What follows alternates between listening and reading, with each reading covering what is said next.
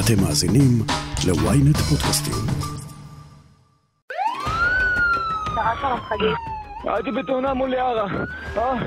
אתה צריך טיפול רפואי? כן, כן, כן, כן, דחוף. תאונה עצמית עשית? לא, לא, לא, לא, לא. שתי? רכבים. אני לא יכול לדבר, אני עוד שנייה אני מת. כולם שם בהכרה מלאה? לא, מה זה לא? כרגע שאתה קורא לבן אדם, הוא לא. הוא לא עונה לך? לא, לא עונה לי, יש לי שתיים לא בהכרה פה. איתך! איתך! איפה הנהג של הרכב ההוא? איפה הנהג של הרכב?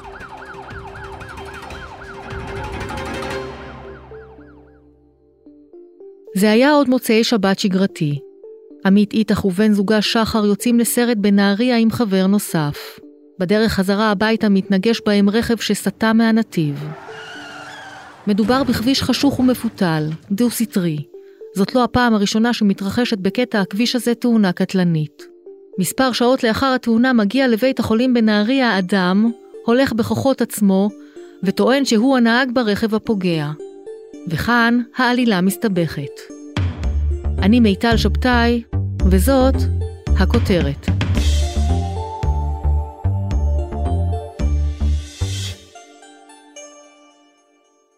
עמית איתך עברה בגיל 12 עם משפחתה מנהריה לקיבוץ אדמית בגליל המערבי. בת לתמי ואבי, אמצעית מבין שלושה אחים. היה לה קצת קשה המעבר. אז שאלנו אותה, מה יעשה לך טוב? והיא אמרה שהיא רוצה כלב, והיא בחרה את כתם. כלב שלה. בקיבוץ אילון הסמוך גדל באותן שנים בן כיתתה שחר. אני הכרתי את העין בכיתה ז', ובאמצע כיתה י' פחות או יותר, אפילו לפני, הקשר הזה הפך מידידותי לזוגיות. זוגיות כמובן של ילדים בתיכון, כזה. אהבה ראשונה.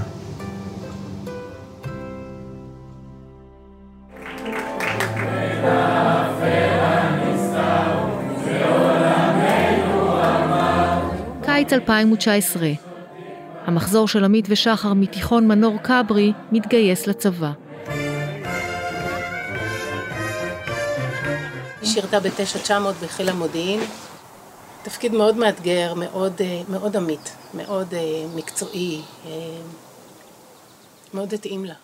עמית מסיימת בהצטיינות קורס קצינות, וחוזרת ליחידת המודיעין המסווגת שבה שירתה. היא מאוד רצתה שאיך שהיא נכנסת לקבע, באמת להתחיל כבר לגשש, מה ללמוד, להתחיל את החיים.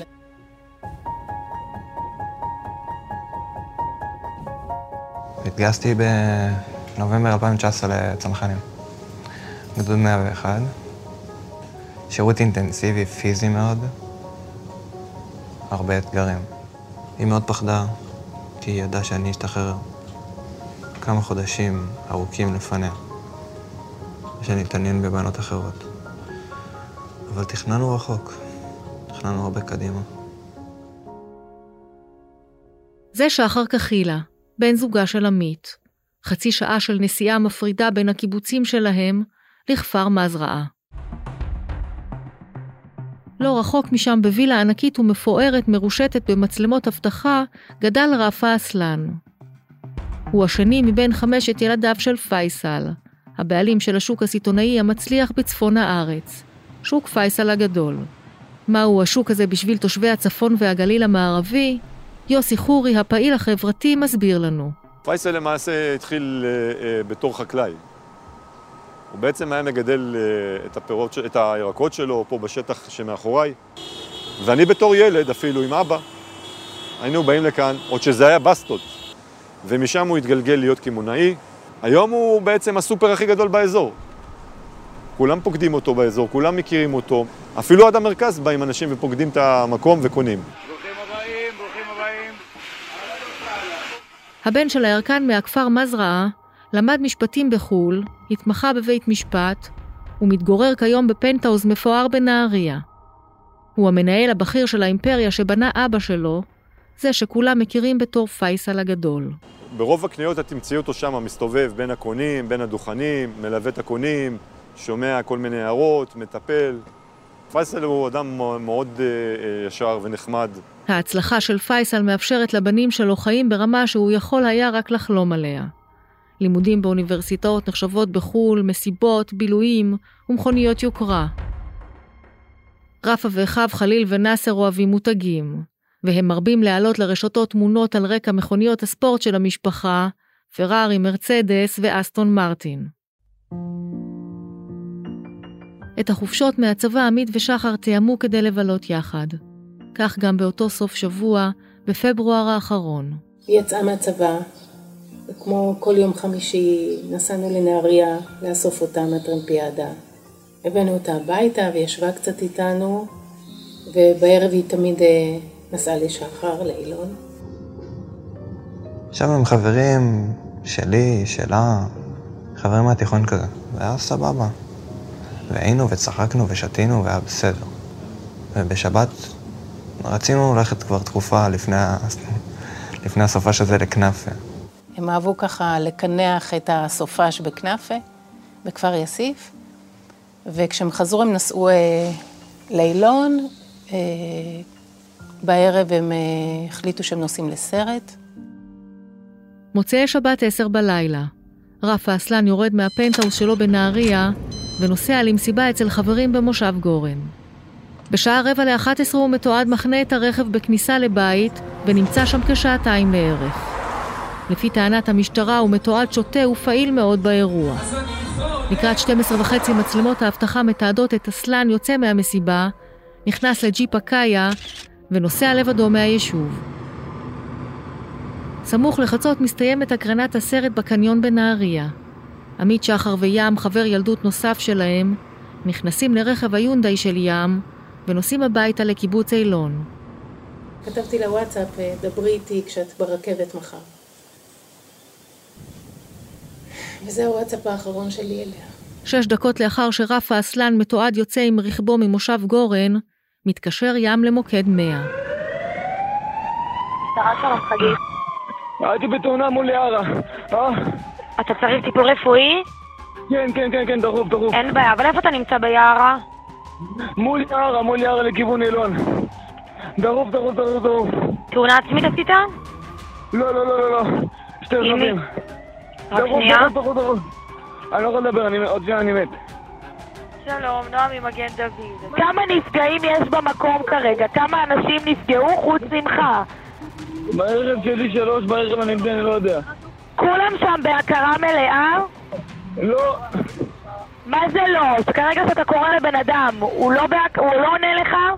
לא, לא עונה לי, יש לי שתיים לא בהכרה פה. איתך. איתך. לא, מישהו עף מהרכב? כן. יש לי, חכה, יש לי פה עוד אחד. תקשיב לי רגע, עם מי אני עכשיו? דור וקנין? כן, כן. אני... היי, זה דור מהמוקד. מה קרה שם? כמה אנשים יש שם? אחד אנוש, אחד קשה. אוקיי, וברכב השני כמה יש? כן, יש לי אחד זרוק בתעלה, תוציאו לי עוד כוחות לפה. איש מד"א דור וקנין שגר במושב יערה הסמוך, היה הראשון שהגיע לזירה. פגשנו אותו במקום התאונה. תוך אה, דקה הגעתי למקום, הבחנתי שמדובר בתאונה קשה. ראיתי רכב אחד הפוך בשוליים, רכב אחד בסמוך לשוליים. אה, מראות מאוד מאוד קשים. תוך כדי שאני מדבר עם נהג הרכב, אני שם לב שבשוליים יש עוד אדם, ירדתי אליו ראשון לראות מה מצבו, תוך כדי שאני מעביר דיווח למוקד שלי על אה, כמה נפגעים יש לי, מה אני צריך, כמה סדר כוחות. כמה אה, נפגעים היו לך? היה לי שלושה. הראשון שכב בסמוך לרכב, פגיעה רב-מערכתית קשה. מיד אה, אחריו הלכתי לטפל בנהג הרכב, ולאחר מכן הבחנתי שיש עוד פצועה במושב האחורי של הרכב. אנחנו הענקנו טיפול ראשוני מציל חיים, פעולות החייאה, אבל לצערנו הפציעות היו קשות מדי, אז נאלצנו לקבוע את מותה. ראיתי זירות בחיים שלי, אבל אה, תאונה כזאת קורית אחת ל... חוקר התאונות רמי עבאס מגיע אף הוא לזירה, ומבקש מהשוטר במקום תמונת מצב. כלל הנפגעים בתאונה מפונים מרכב היונדאי. מיד אני שואל אותו מהרכב השני כמה נפגעים יש לנו. הוא אמר לי אין נפגעים ברכב השני, לא יודעים מי נהג ברכב. שזה משהו חריג? זה מאוד חריג. מבחינתי זה סימן שאלה.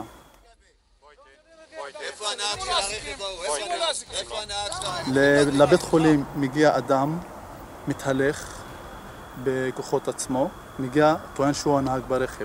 להערכתי, תאונה כזאת, נפגע שמפונה מרכב כזה, צריך להיות פצוע. באותו זמן בכוחות עצמו נאסר אסלן, האח הצעיר במשפחה, מגיע אל בית החולים וטוען כי הוא נהג ברכב. רפה, שעל פי החשד הוא הנהג, נעלם במפתיע מהזירה. יש חשד שאתה נהגת ברכב, בגלל זה עכשיו אתה עצור. החוקרים מבינים שמשהו מוזר מאוד קורה כאן, ועוצרים את אחיו חליל שהגיע למקום.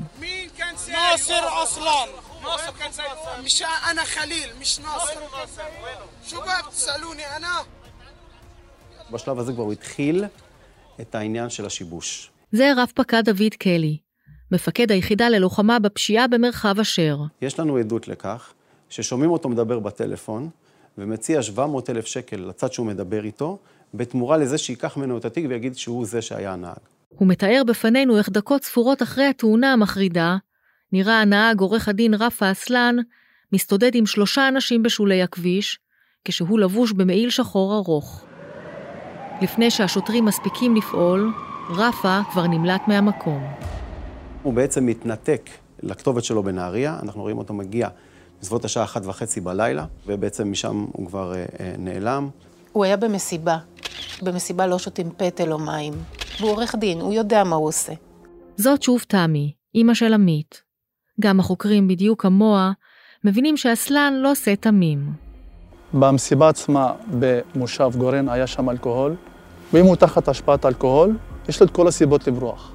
התחילו להפיץ כל מיני שמועות, שהוא נמצא בחו"ל, שהוא נמצא בכפרים ערביים, אבל לא הייתה לנו ודאות מוחלטת.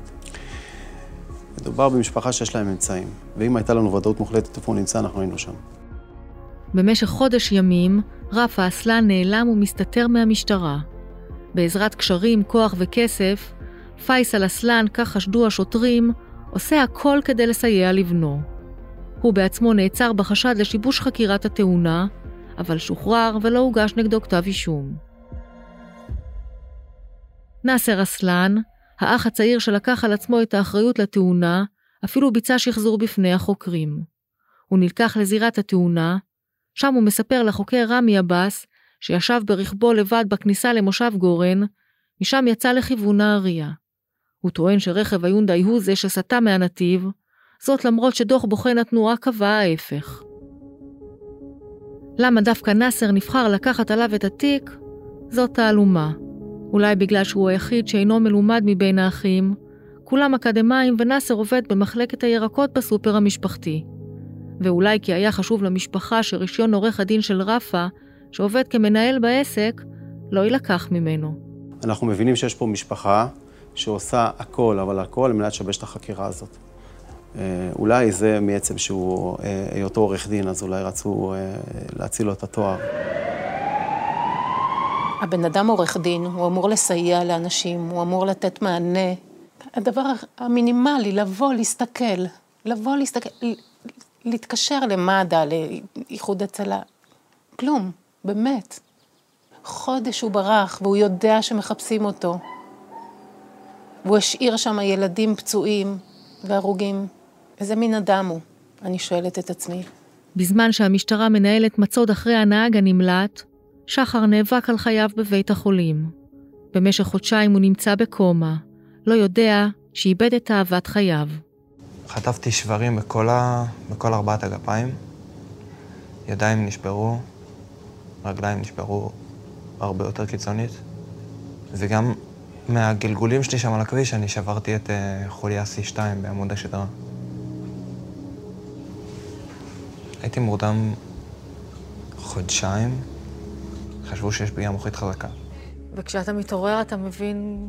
הדבר הראשון בעצם שאני זוכר באופן בהיר, זה שאני פותח את העיניים, מסתכל מעליי, רואה את אימא שלי בצד אחד, ומולי שני רופאים. הרבה בלבול פשוט.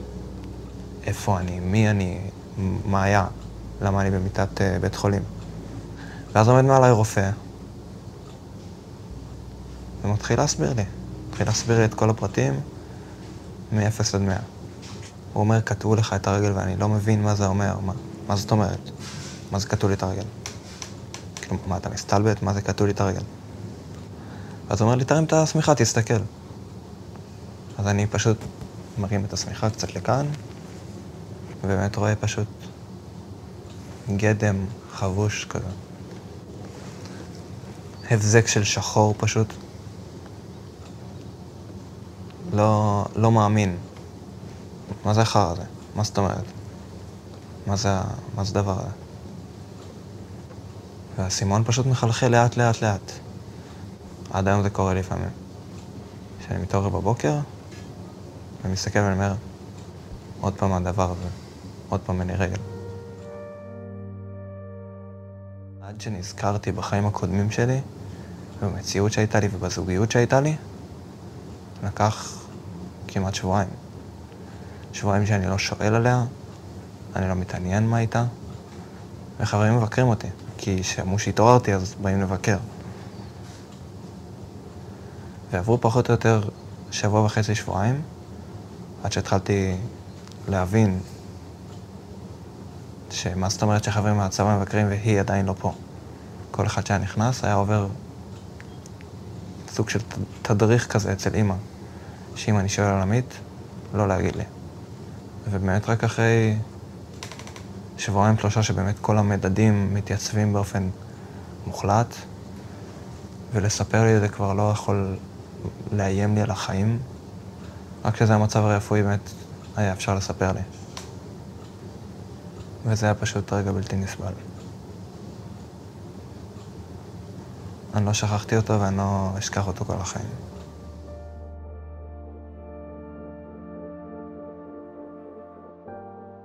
רפה אסלן שוכר את עורך הדין השופט בדימוס משה גלעד, אחד מעורכי הדין הפליליים המוכרים בארץ. אחרי חודש ימים הוא מסגיר את עצמו למשטרה. מה אמר לנו עורך הדין כששאלנו אותו על המעשה שביצע הלקוח שלו? הודעה קצרה, ומיד נמשיך עם הכותרת. Ynet רדיו, הרדיו הדיגיטלי הראשון בישראל, מחכה לכם בכל מקום ובכל זמן שתבחרו, עם נבחרת המגישים שלנו ומיטב התוכניות. ynet רדיו, להאזנה באפליקציה ובאתר ynet.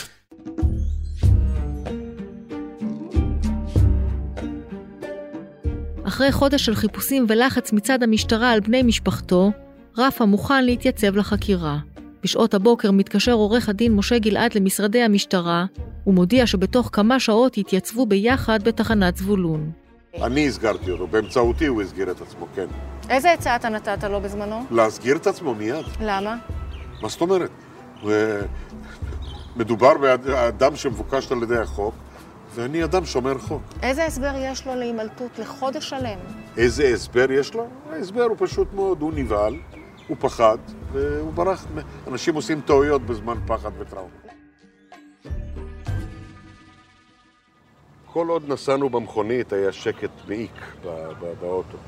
כשירדתי איתו, הייתי צריך להחזיק אותו כי הוא רעד וכשל וכמעט נפל. אני זוכר את הרגע שראיתי אותו. איך הוא נראה לך? איך הוא נראה לי? תמים. אבל הוא לא כזה תמים אם הוא אחרי תאונה... היה לו חודש להתגבר על זה. היה לו חודש להתנקות, נגיד ככה. הוא לא שיתף פעולה, למה הוא ברח, למה נאסר. כל הנושא של השיבוש, כל השיחת טלפון של ה-700 אלף שקל. מה עשית בזירה, מה עשית במסיבה, מה שתית. להוסיף סעיף של נהיגה בשחרות בתאונות דרכים קטלניות במיוחד, זה יכול להחמיר מאוד כתב האישום. אחד שמבין קצת בדיני ראיות, הוא יודע בדיוק מה הוא עושה. והוא מבין? עורך דין. אל תענה לי. רפה אסלן לא עבר בדיקת אלכוהול. במשטרה לא יודעים לומר האם נהג תחת השפעה, ואין להם ראייה לכך. הוא נעצר ומואשם בגרימת מוות ברשלנות, והפקרת פצועים מדממים בזירת התאונה. אחיו הצעיר נאסר, שטען שהוא זה שנהג ברכב, מואשם בשיבוש הליכים. מפליא אותך שעד היום הוא לא מודה שהוא נהג ברכב? לא, ממש לא, אנחנו מכירים את זה, לצערי. ראית סרט חומות של תקווה? כל מי שיושב שם, מה הוא אומר? לא עשיתי כלום.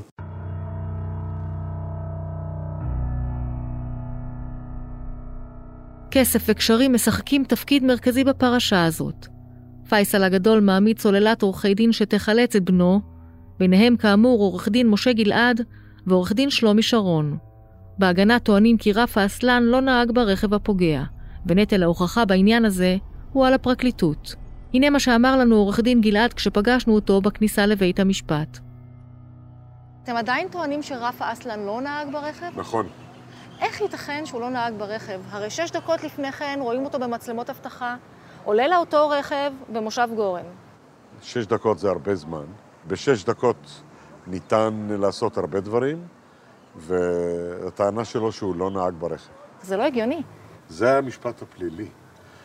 נאשם, די לו בספק. וזה שהוא נעלם לחודש, הוא בעצם לא מנע יפה. מהמשטרה לא יפה, לבצע לא בדיקות. אלכוהול וסמים. So what? אני לא עורך דין של המוסר. במשפט יוצגו ראיות משמעותיות שהחוקרים מצליחים להשיג, ובין היתר ראיה מרכזית, כתם דם של רפה שנמצא על כרית האוויר של ג'יפ הקאיה המרוסק. הנה רב פקד דוד קלי. הצליחו להפיק טביעת אצבע מידית הדלת של רכב הקאיה. עכשיו, זה נכון, הרכב הזה בבעלות המשפחה, אבל זה לא משנה את העובדה שבסוף טביעת אצבע שלו נמצאה, ולא של מישהו אחר מבני המשפחה. הוא האחרון שנגע מבחינתי בידית. אנחנו מצאנו את הממצא שבעצם הוא הראיית הזהב של התיק הזה. יש שם דם, שעם העבודה שאנחנו עשינו, אנחנו בעצם הצלחנו להוכיח שהדם הזה הוא של רפה. עורך דין גלעד, יש DNA על כרית האוויר. כרית האוויר היא דבר סטרילי. יש כתמי דם שלו ברכב. את צודקת, זה כתמי... אני לא, אני לא מסכים איתך ולא אה, לא נכנס איתך לוויכוח בנושא הזה. איזה הסבר יש לכך שיש DNA וכתמי דם על כרית אוויר? ההסבר שיש לי יינתן לבית המשפט. זה אני לא מנהל את המשפט בוויינט. לפני כחודשיים מתקבלת בבית המשפט העליון החלטה דרמטית בתיק של נאשם בתאונת דרכים אחרת. הנהג באותו מקרה זוכה מהפקרת הפצועים כי היה בזירה בזמן שהגיעו כוחות ההצלה, מה שמשחק לטובת ההגנה בתיק של רפה. נותרת עבירה של גרימת מוות, שהיא בעצם עבירת רשלנות ולא עם כוונה, שלוש שנות מאסר מקסימום. ההפקרה היא 14 שנות מאסר. אז זה לא אומר שלא מקבלים עונש על גרימת מוות, רק מקבלים לפי החוק פחות. וכך התיק נגד רפה אסלן מתרסק.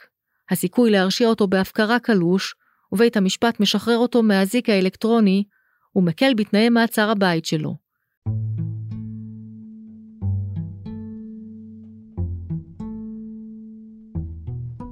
עוד באותו יום חמישי שאספתי את עמית מהתחנה, עשיתי קניות אצלו. אני שנים עשיתי קניות אצלו. שנים, כל יום חמישי. והוא מממן עכשיו. הוא מממן את עורכי הדין האלה עם הכסף הזה. כסף. תמי איתך, אימא של עמית זכרה לברכה, מרגישה חסרת אונים מול המערכת. היא רוצה שהפרקליטות תילחם בכדי להשאיר את עבירת ההפקרה בכתב האישום, אחרת התיק יהפוך לתיק תעבורה רגיל. לאור הפסיקה החדשה, בפרקליטות מהססים וחוששים. ומה אפשר לומר לאימא שאיבדה את היקר לה מכל?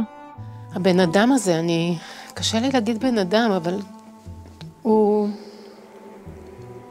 הוא לקח לנו את האוצר הכי יקר מכל. הוא המיט עלינו אסון, אסון. הוא פשוט אה, נהג מהר, סטה מהנתיב, והרס לי את החיים. הרס לי, לאבא שלה, לאחים, לסבים, לדודים. הרס לי את החיים.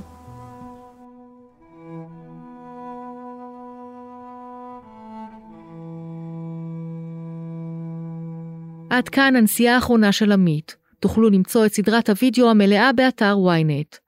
בהפקת הפודקאסט השתתפו גלית כהן, עתליה דיין, יעל אהרוני ועידן סטמקר. הקלטה אביה טל, שניר קציר ועומר דיאדה. עריכת מיקס אסף שניר ואלי שמעוני. עורך ראשי בסלוצקי אפיקי תקשורת אבי זילברברג.